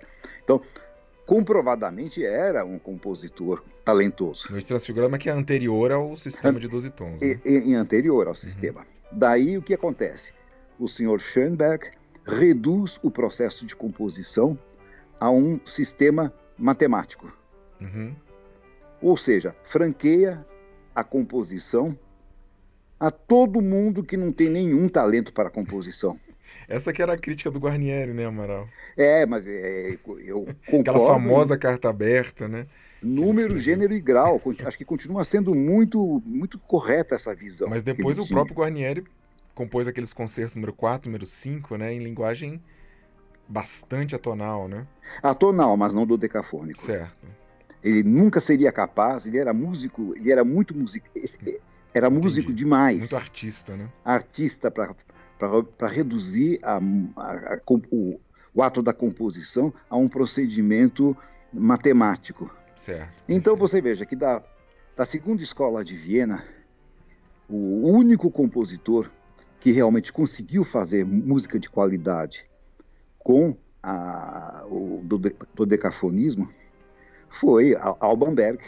Uhum que é, as obras dele têm realmente uma qualidade excepcional, eram tem melodias realmente verdadeiramente memoráveis uhum. e eu como ato de boa vontade porque queria realmente tirar limpo por que, que eu não gostava isso uhum. disso nos meus an anos de estudo com o professor Lechner na Alemanha Sim. eu duas vezes fui assistir aquela ópera do Schoenberg Moses und Aaron. Ah, é uma das últimas obras dele, né? Mas olha, mas Isso é, é muito é, raro, é, que legal. Que mas é, mas é uma, ainda bem que é raro.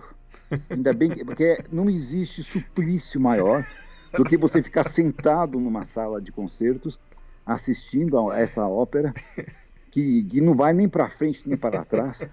É, é impressionante. E ele próprio, no fim, no final da vida, acabou dizendo quantas quantas obras maravilhosas ainda podem ser escritas em Dó maior, né?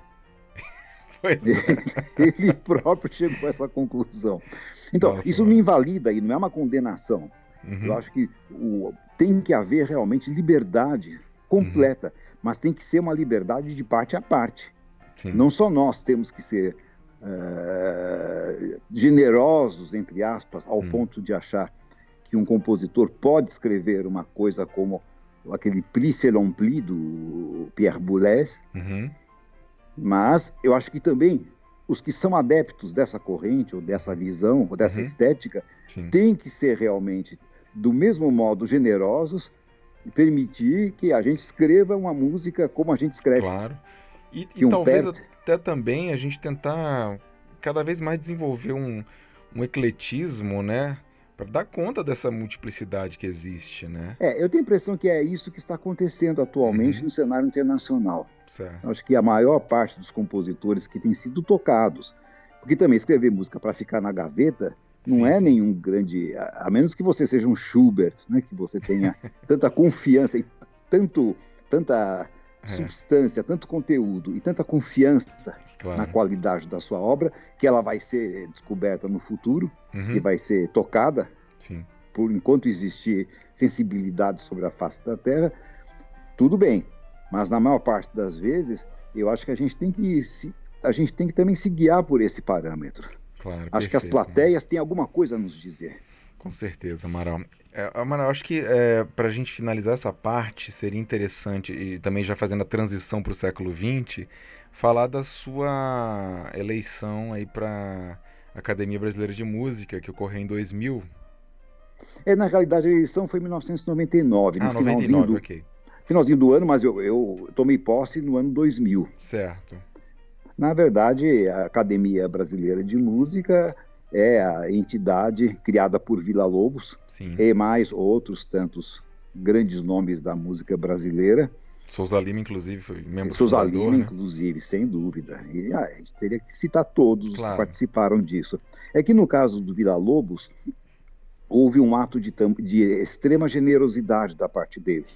Uhum. Porque um homem de visão, como ele era e sempre foi, Sim. sabia que uma, fundar, criar uma academia é um ato digno de aplauso, maravilhoso, da mais Sim. alta nobreza. Uhum. Mas, no entanto, é, ela precisa sobreviver.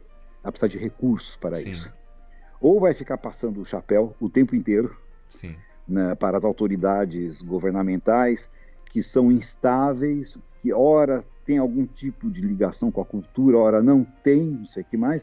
Uhum. Então, ele, como não teve filhos, ele deixou 50% dos direitos autorais das obras dele para a academia, para que ela pudesse se manter. Imagina que, então, que, que, maravilha isso, né? É, está todo mundo agora de cabelos em pé, porque em, 19, em 2029... Exato Vão completar. Cessa. Ali é 2030 que, de fato vai acabar, porque 1 de janeiro é. seguinte é 70 anos né, da morte. Mas já, já tem países que não estão recolhendo mais direitos ah, sim, porque tem Canadá. outra legislação. Canadá, uhum. por exemplo, Japão.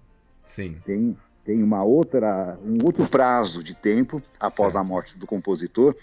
Mas então, ele foi muito generoso. Muito. Porque criou a academia é, e deixou a academia com recursos para poder desenvolver projetos. Uhum. Então, ela tem uma autossuficiência, só que é lógico, o Vila-Lobos morreu em 1959. Sim. De lá para cá, o mundo também foi mudando, o mundo foi enfrentando diversas crises, tudo isso, e muito embora ele seja um compositor bastante executado, Sim. No, no exterior, muito gravado, muito incluído nos programas de concerto, tudo isso. Uhum. É, também essa parte, a, a, parte mais interessante, vamos dizer, desses rendimentos vinha justamente das gravações, Sei. que estão agora rareando. Uhum. Quem que está tão interessado hoje em dia, por exemplo, em CDs? É, agora são as plataformas digitais. Plataformas né? digitais, que tem, que tem outro tipo de né? arrecadação. Exato. Então, você, eu andei vendo, não vou conseguir me lembrar dos números, mas talvez você tenha isso presente na sua uhum. privilegiada memória, que eu sei que uhum. você tem. Mas o que, que, se paga, por exemplo, para uh, uh, um milhão de visualizações no YouTube, por exemplo? Ah, é, é muito pouco. É. Eu é também não me lembro exatamente. É, é uma coisa, são, acho que são cinco reais. É, quatro reais, cinco reais para um é, milhão. Você ganha ali de outra maneira pela, digamos, exposição do seu trabalho, divulgação do, do projeto, sim, sim. que pode se interligar com outras coisas, né? É, então, é mais uma vitrine do que outra Exato. coisa, mas não é fonte de renda. Uhum. Ao passo que quando havia o CD físico, que está também em extinção, isso vai acabar mais cedo ou mais tarde. Uhum. Então, pelo menos você tinha um pagamento de royalties referentes aos direitos autorais daquela gravação. Uh, se vendesse 20 mil cópias, 30 mil cópias, 50 mil cópias, isso tudo representava realmente alguma coisa mais palpável. Uhum. Hoje em dia, isso também, em termos de recursos da própria academia, houve uma queda muito grande. Certo. E os compromissos que ela tem continuam existindo. Tem os compromissos fixos de pagamento de funcionários, são poucos, mas muito uhum. dedicados. Sim. E muito, compet muito é, A Valéria Peixoto faz um trabalho maravilhoso. Sim, né? um trabalho maravilhoso, um trabalho Muitos fantástico. catálogos e tal. Né? Ela, o Erickson, são pessoas realmente extremamente devot... completamente devotadas a essa causa Sim. da academia. Mas acontece que a academia não foi pensada, não foi criada para ser um organismo estático. Sim. Ela, foi, ela foi criada para desenvolver projetos. Uhum. E como é que você faz projetos sem recursos? Ou é. com recursos muito limitados? Você tem que primeiro garantir é, você como pai de família, por exemplo, você é. tem que primeiro assegurar a, a, subsistência da sua família, não é isso? Sim, sim. Fazer com que haja alimento dentro de casa, que o aluguel esteja pago, né, condomínio, despesa de luz, despesa de água, tudo que for realmente obrigatório. Uhum. Só o que eventualmente sobrar disso é que pode ser aplicado em algum outro tipo de atividade. Pois é. Então, a academia tem atualmente, acho que boa parte dos seus recursos, dos seus, da, da, do seu, como é que a gente pode chamar isso? Da, do seu budget, né? Sim, do Daqui, seu orçamento. Orçamento, do seu orçamento comprometido justamente com despesas fixas. Então, fica, so, fica faltando dinheiro para o desenvolvimento de projetos. Eu sei que existe boa vontade por parte das diretorias sucessivas, Sim. no sentido de eh, confeccionar catálogos de obras, Sim. editorar. Que são o primeiro passo que... para que se faça qualquer coisa né, com a obra de um exato. Né? Exato, exato. Uhum. E que isso já é trabalhoso Muito por si trabalhoso. só. Daí, editorar obras que estejam ainda manuscritas. Ou, é...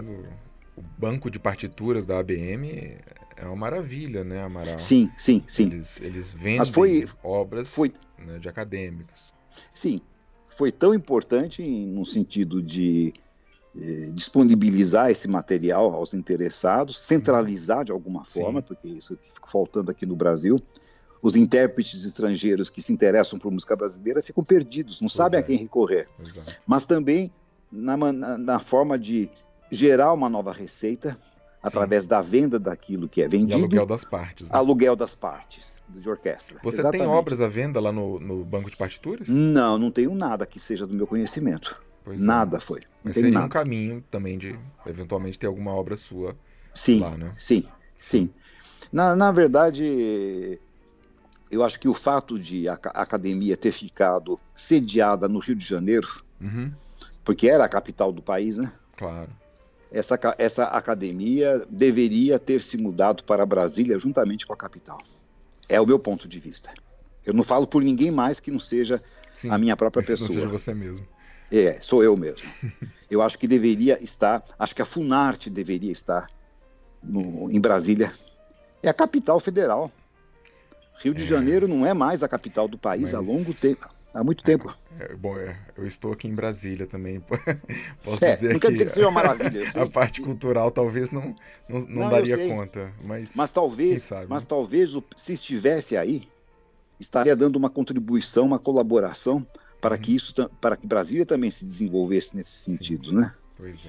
Mas eu acho que. E, e, e, o que eu penso, o que eu acho, que deixo de achar também, que não faz nenhuma diferença, não tem nenhuma importância. É só uma visão. Não, imagina.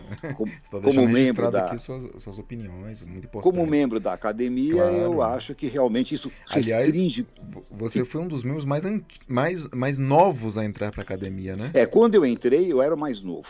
Depois é, entraram mais alguns que estão, não estão muito distantes de mim, não. Eu, na realidade, sim, sim. não sou só eu que estou envelhecendo, não. Todos estão. Existe um, um sistema democrático aí dentro. Uma coisa que eu acho fascinante na academia, Amaral, é, é são os patronos de cada cadeira.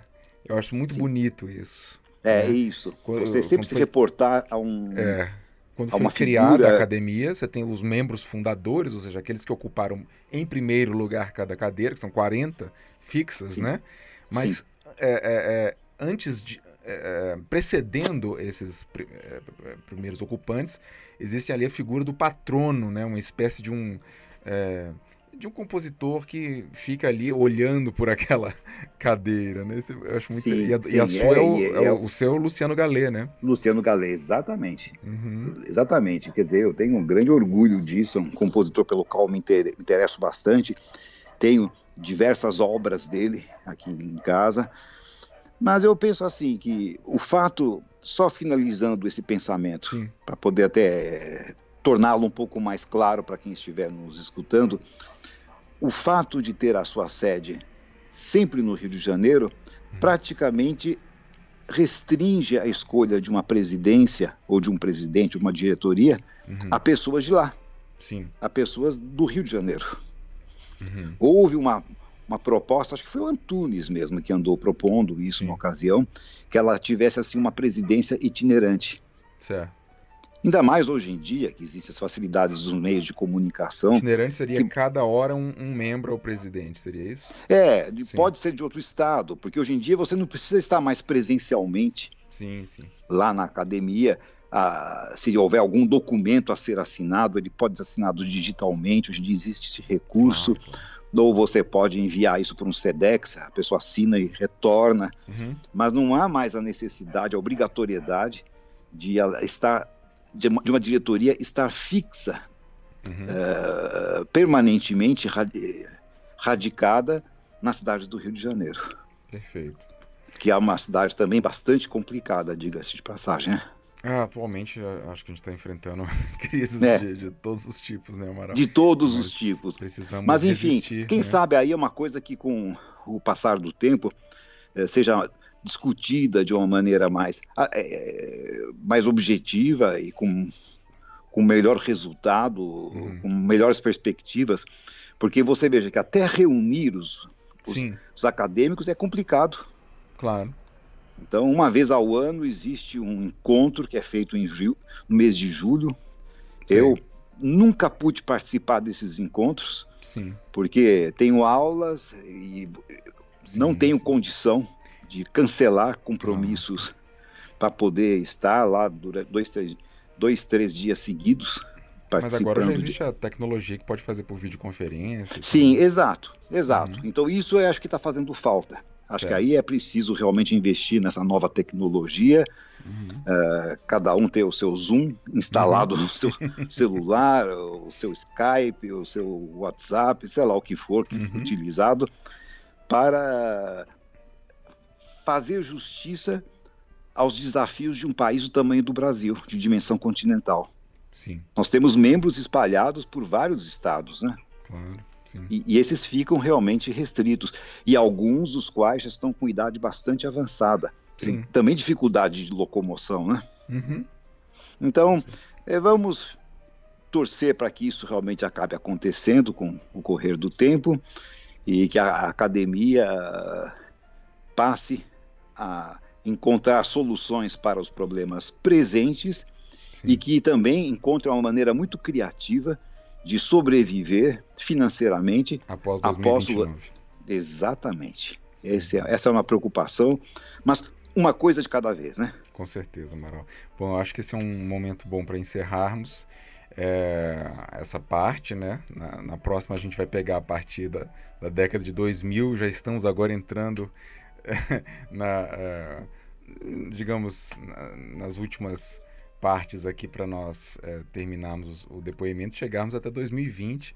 E co é. como, como, você brincou outro dia, quando chegarmos a 2020 já será 2021. 2021, exatamente. se, se for assim, é, mas de qualquer modo, Sim. eu reitero aqui aquilo que eu já falei anteriormente, na, no, nos outros capítulos da nossa Sim. entrevista o, quero deixar registrado o meu agradecimento a você. Não, imagino. Pela oportunidade de, de dar vazão ao meu pensamento, claro. a tirar a poeira de tantas lembranças de fatos que ocorreram tantos anos atrás. Sim, que possam e estimular e inspirar mais pessoas, né? É, é o que né?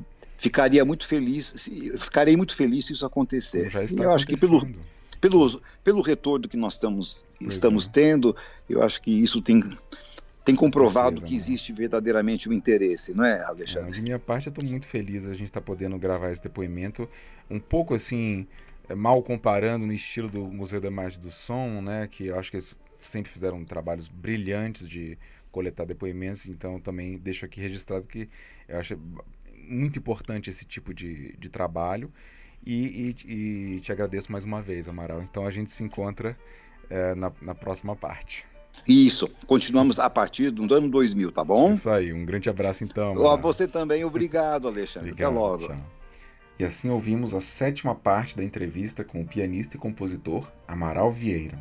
Sigam-nos nas redes sociais, em nossa página no Instagram, no Facebook e especialmente nosso canal no YouTube, em que temos postado uma grande quantidade de conteúdos inéditos e raríssimos, trazendo à tona a riqueza do piano brasileiro.